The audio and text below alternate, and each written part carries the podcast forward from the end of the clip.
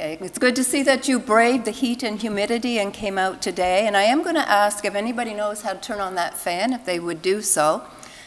Um, when I was at our, our last church, it was like an inferno in the summer, and I would always ask from the pulpit for them to turn on the fans, and inevitably somebody would get upset with me because they were cold. So, anyway, um, if you don't have to turn on, that's fine, I will survive. Um, Pastor Borden asked me to fill in for him while he was on vacation for one Sunday, so that's why I am here. And uh, we are going to be putting aside the series we've been working on, the uh, Seven Virtues. I think that's what it's called. I can't remember now. Yep. anyway, I assume Erica's going to look after that next week. So, anyway, today we're going to look at Psalm 73, and I want to read that for you now. So, it will, I think it will be on the screen. If not, you can look in your Bibles or on your devices and uh, follow along as I read. So let's hear the word of the Lord. Psalm 73, beginning at verse 1. Thank you for turning on the fan. Surely God is good to Israel, to those who are pure in heart. But as for me, my feet had almost slipped. I had nearly lost my foothold. For I envied the arrogant when I saw the prosperity of the wicked. They have no struggles, their bodies are healthy and strong. They are free from common human burdens. They are not plagued by human ills. Therefore, pride is their necklace. They clothe themselves with violence. From their callous hearts comes iniquity. Their evil imaginations have no limits. They scoff and speak with malice. With arrogance, they threaten oppression. Their mouths lay claim to heaven, and their tongues take possession of the earth. Therefore, their people turn to them and drink up waters in abundance. They say, How would God know? Does the Most High know anything? This is what the wicked are like. Always free of care, they go on amassing wealth. Surely in vain I have kept my heart pure and have washed my hands in innocence. All day long I have been afflicted, and every morning brings new punishments. If I had spoken out like that, I would have betrayed your children. When I tried to understand all this, it troubled me deeply till I entered the sanctuary of God. Then I understood their final destiny. Surely you place them on slippery ground. You cast them down to ruin. How suddenly they are destroyed, completely swept away by terrors. They are like a dream when one awakes. When you arise, Lord, you will despise them as fantasies. When my heart was grieved and my spirit embittered, I was senseless and ignorant. I was a brute beast before you. Yet, I am always with you. You hold me by my right hand. You guide me with your counsel, and afterward will take me into glory. Whom have I in heaven but you, and earth has nothing I desire besides you? My flesh and my heart may fail, but God is the strength of my heart and my portion forever. Those who are far from you will perish. You will destroy all who are unfaithful to you. But as for me, it is good to be near God. I have made the sovereign Lord my refuge. I will tell of all your deeds. Well, back in the early 2000s, a Christian children's choir from Africa toured Atlantic Canada singing in many churches. You may, you may have seen them, and unfortunately, I can't remember what they were called. But what stands out for me from that time was not the performance of the choir, although it was excellent, but it was a comment that one of the choir leaders made to our lead pastor.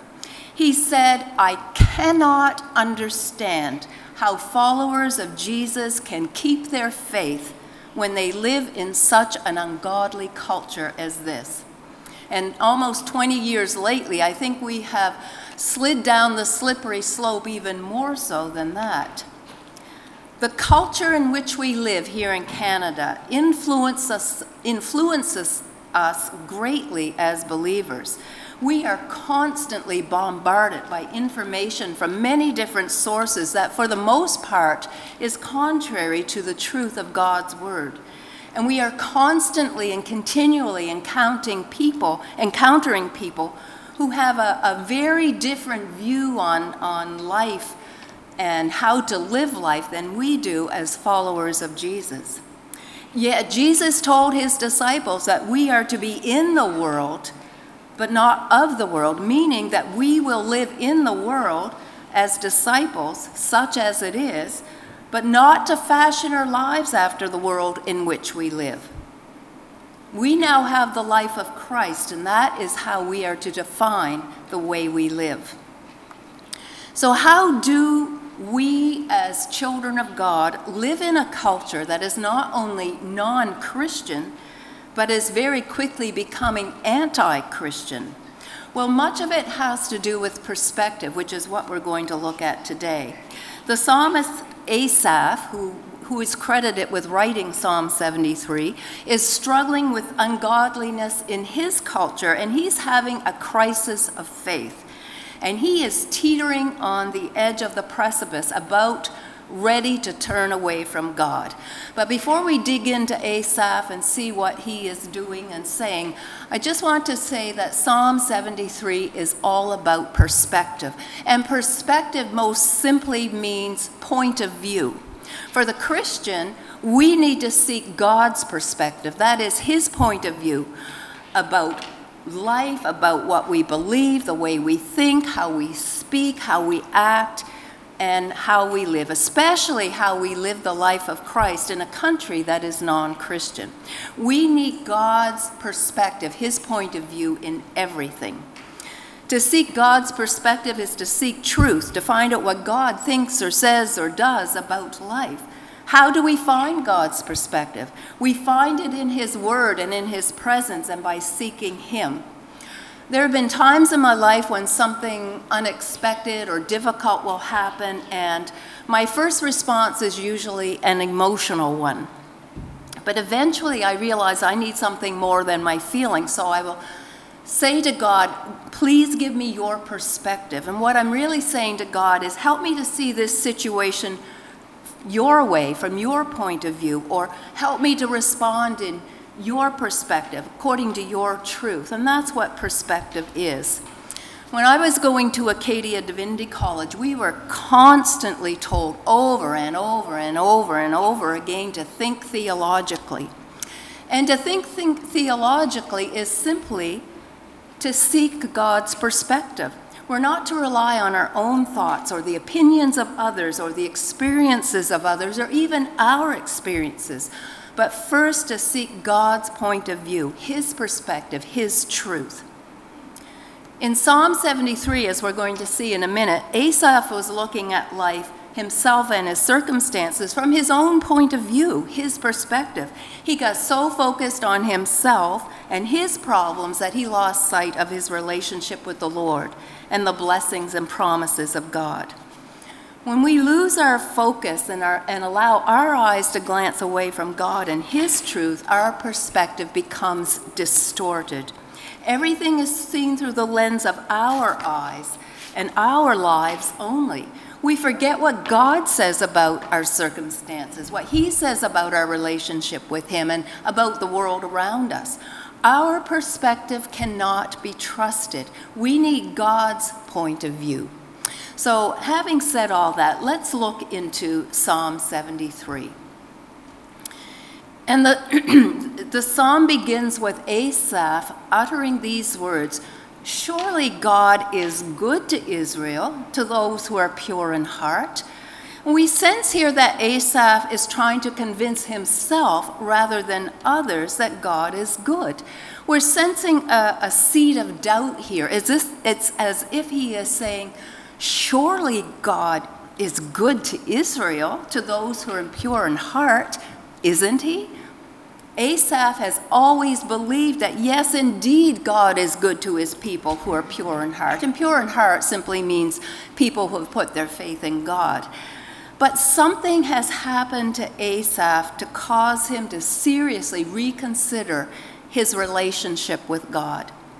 He says, But as for me, my feet almost slipped. I had nearly lost my foothold. He's talking here about his relationship with God. Why is he thinking about turning away from God? Well, he tells us the reason is this For I envied the arrogant when I saw the prosperity of the wicked. Asaph has been observing those who don't know God and seeing how they live. And he doesn't like it. He describes the wicked, or the better word I like is ungodly, as being arrogant, proud, violent, callous, evil, scoffers, malicious, oppressive, and mockers of God. Yet it appears to Asaph that they are healthy, they're strong, they have no burdens or struggles, they live carefree lives, and to top it all off, they just keep getting richer and richer and wealthier and wealthier in their already prosperous lives. And these are the people who mock God and reject God, and yet they're living the kind of life that only most people could dream about. And Asaph is seriously upset by this. He has a relationship with God. He puts his trust in Him. He's been faithful and obedient. He's desired to glorify and honor Him. And what does he have to show for it? And this is what he says Surely in vain I have kept my heart pure and have washed my hands in innocence. All day long I have been afflicted, and every morning brings new punishments. The ungodly are thumbing their nose at God, and they have a wonderful life to show for it. Asaph has been faithful to God, and all he has to show for it is suffering and misery. This is why Asaph is on the brink of turning away from God. If a life without God brings you all these blessings, what's the point in staying faithful and suffering for your obedience? So Asaph has allowed either his suffering or the supposed carefree, prosperous life of the ungodly, or both, to mess up his perspective. But thankfully, he doesn't stay there. And thankfully, he doesn't continue in his crisis of faith. He resolves it.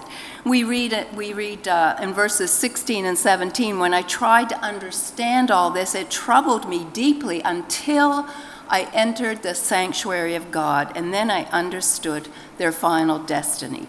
When Asaph finally seeks God, he gets in the presence of God. Either he gets in God's presence in the temple or the tabernacle, sorry, or, the, or through prayer. And his perspective changes and everything becomes clear. Why? Because now he sees things from God's point of view, from God's perspective, in accordance with God's truth. And that's how we who are faithful to God are to live, by his perspective. When Asaph's perspective veered away from God's perspective, it became distorted and he looked at himself and his circumstances and the world around him through his eyes only instead of seeing life through God's perspective. And I want to look at three specific things that Asaph, Asaph sorry, uh, saw incorrectly when he was living by his own perspective instead of God's. And the first one is Asaph's understanding of suffering. It was skewed because his perspective was distorted. Asaph had a view of suffering that I think that sometimes we as Christians have today. He thought if he was faithful to God, if he checked off all the boxes, did everything he was supposed to do, then he wouldn't suffer. God would bless him and give him a great life with no suffering. And I sometimes wonder if that's not our viewpoint as well. As long as I go to church, read my Bible, pray, look at my daily devotions, give, then everything will be tickety boo and nothing bad will happen to me. He, uh, Asaph, and I think sometimes us think that if we're faithful, God would bless us. And that's what Asaph was thinking. But when he saw the un- unfaithful living a good and apparently blessed life, it messed with his theology, so to speak. And of course, this was the same problem Job had. Job had been faithful to God, but he suffered greatly. And it's true that God had promised Israel many blessings if they remained faithful to him and his covenant. And if you, if you look at Deuteronomy 28, you'll see a long list of blessings. But the problem is, though, that Israel didn't remain faithful. They turned away from God and paid him lip service while worshiping idols. So, what is the proper or godly perspective on suffering? Well, it is this that God did not promise us a pain free, trouble free life when we follow Him in, his, in this lifetime. That's the one to come. And Jesus told His disciples that if you're living in this world, you will have trouble. And He also said, The servant is not greater than the master. If Christ suffered, then we too will suffer. And actually, the New Testament tells us that our suffering glorifies Jesus, and we identify with Jesus in our suffering. So God did not say that Asaph would not suffer, nor did he say that we would not suffer. What he did say, though, is that he would never leave us nor forsake us in our suffering or anything else. And God always has a purpose in the suffering he allows us to experience. He will help us when we're suffering. He will be there with us. He'll be our strength and our guide and our wisdom as we suffer. And we know that it's in suffering that God does his greatest transformative work in us. It's through suffering that Christ like character is more deeply ingrained in us. Our faith grows and, and we grow more spiritually mature. And oftentimes, God will use us to minister to somebody else who suffers with the same type of suffering that we have been going through. So, the second thing that uh, was off with Asaph's perspective was his view of the wicked or the ungodly. His distorted perspective on suffering caused him to envy the wicked they were living the life he thought he should live because of his faithfulness to God. I don't believe for a second that every unbeliever in Asaph's community were perfectly healthy, wealthy, and problem free. There probably were a few, yes, but most likely the majority of them were no better off than Asaph. And this is what a distorted perspective does it makes us see things that aren't real or true. So, what is our attitude toward unbelievers in our communities? Do we envy them? Do we see them as scum who deserve hell? Do we think we should beat the Bible over their heads? Do we think it is right to judge them, we who have not yet reached perfection? When Asaph got God's perspective on the wicked, he came to realize that they were not to be envied, quite the contrary. Asaph writes, I understood their final destiny. Surely you placed them on slippery ground. You cast them down to ruin. How suddenly they are destroyed, completely swept away by terror. Now Asaph realizes that the wicked aren't getting away with anything. God is sovereign and He's holy and He's righteous and just, and those who perish without knowing Him will be eternally separated from Him. The wicked are not to be envied, but rather to be pitied. And I wonder, as uh, for us today, when we think of unbelievers, do we see them as being created in the image of God? In need of the saving grace of Jesus Christ? Do we see them as people that deserve to be treated with respect and dignity because they are created in the image of God?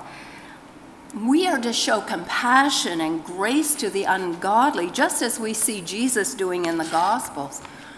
We are not to live and act as they do, but rather love them with the love of Christ. We're to be a witness to them. We're to reflect that light of God's image to them and be a beacon of hope to them. And I know from just what life is like lately that that is not an easy thing to do as followers of Jesus. Sometimes we just want to go and smack them up the side of the head and say, smarten up. But that isn't very Christ like. But we are to be Christ to these people, and the only way we're going to be able to do that is through the presence and the power of the Holy Spirit doing it through us. And it's interesting that when Asaph began to come to his senses, he was concerned for the community of faith and how his words would affect them. He said, If I had spoken out like that, I would have betrayed your children. A distorted perspective can affect not only ourselves, but also our community of faith, fellow believers, and also the unbelievers in our communities. Are they hearing the truth from us, or are they just hearing our opinion? Or are they just hearing a distorted version of the truth? Asaph ends the psalm by declaring he will tell of all the deeds of God. And here again, it's uh, this idea of being a witness to who God truly is and what He's like and what His purposes are. We are to be sharers of the gospel. We are to spread the good news about Jesus to others through word and deed, and we do that with God's help. But I think if we are not living in accordance with how God would want, we, we maybe should keep our mouths shut for a while you know what I'm trying to say. We, our, our, our words and our, our actions need to line up. And the third and final wrong perspective of Asaph was about God. Asaph began to doubt God's goodness when he thought about his faithfulness and suffering and the supposed blessed life of the ungodly who did not suffer, or so he thought. Asaph began to think that God's goodness wasn't that good at all. If God was really good, then why was he rewarding Asaph's faithfulness with suffering? And Asaph, in his distorted perspective, was starting to think that being one of the wicked would yield a better life. He was starting to think that being one of those wicked people was starting to look good. What he was failing to see, though, was that God's goodness didn't exist to satisfy his every whim or fancy. And what is the godly perspective when it comes to God's goodness? When Asaph spent time with God and got his perspective on these issues, he said, Yet I am always with you, with God. You hold me by my right hand. You guide me with your counsel, and afterward you will take me into glory. Whom have I in heaven but you? And earth has nothing I desire besides you. God is the strength of my heart and my portion forever. It is good to be near God. And here we see that Asaph finally realizes with his godly perspective that God's goodness is not about giving him whatever he wants or taking away his suffering. God's goodness is one of his attributes. It's his character, and it's shown through many of his other characters, or sorry, attributes like holiness, mercy, love, compassion, faithfulness, and patience, to name a few. God's goodness is love and grace for us when we deserve eternal judgment. God's goodness is God the Son coming to earth to live the life we should have lived and dying the death we should have died. God's goodness is his gift of salvation to us through his Son, doing for us what we could never do for ourselves. God's goodness is so many things, and it isn't about us getting what we want or him doing what we think he should do for us. For Asaph, the wicked and what they have and what they do and how they live was meaningless compared to knowing God and having a relationship with Him. And he came to realize that having God and always being in His presence and knowing God's goodness through His love and His grace, His guidance, His counsel, His strength, his power and purposes was far greater than anything he thought the wicked may have or anything they were doing. Asaph came to realize that his greatest need and his greatest desire were the same thing. It's God Himself. What do we need any more than God? What do we desire any more than, than God? And it's interesting as we read through this psalm that Asaph's perspective changed, but his circumstances didn't. God didn't take away his suffering, but he changed the way he saw his suffering. For Asaph's focus was now God centered with a godly perspective.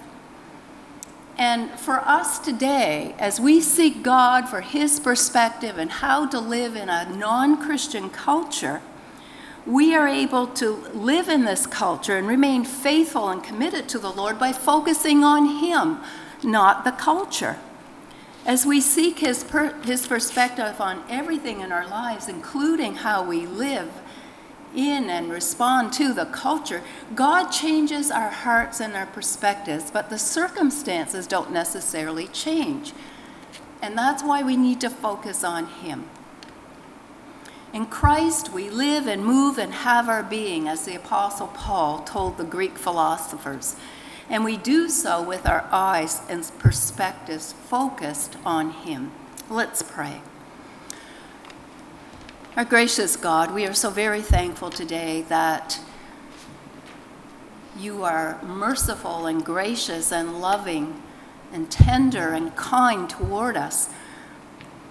That in Jesus Christ you have set us free from the power and the punishment of sin and given us new life in Him.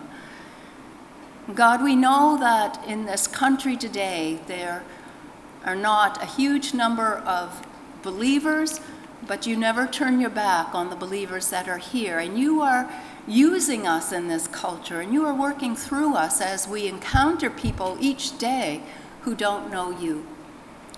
Lord, we thank you for your word and your truth, and help us to seek you and your perspective for everything we encounter in this life, whether it's something going on in our lives or something going on in the culture. Help us to truly be a witness for you, Lord Jesus. Help us truly to be a light that shines in the darkness as you are present with us. And help us to be that beacon of hope to so many people in our, in our communities who are either hopeless or have a false hope. God, we thank you that you, you teach us and you want us to be faithful. Help us to be faithful to your word. We praise you and thank you in Jesus' name. Amen.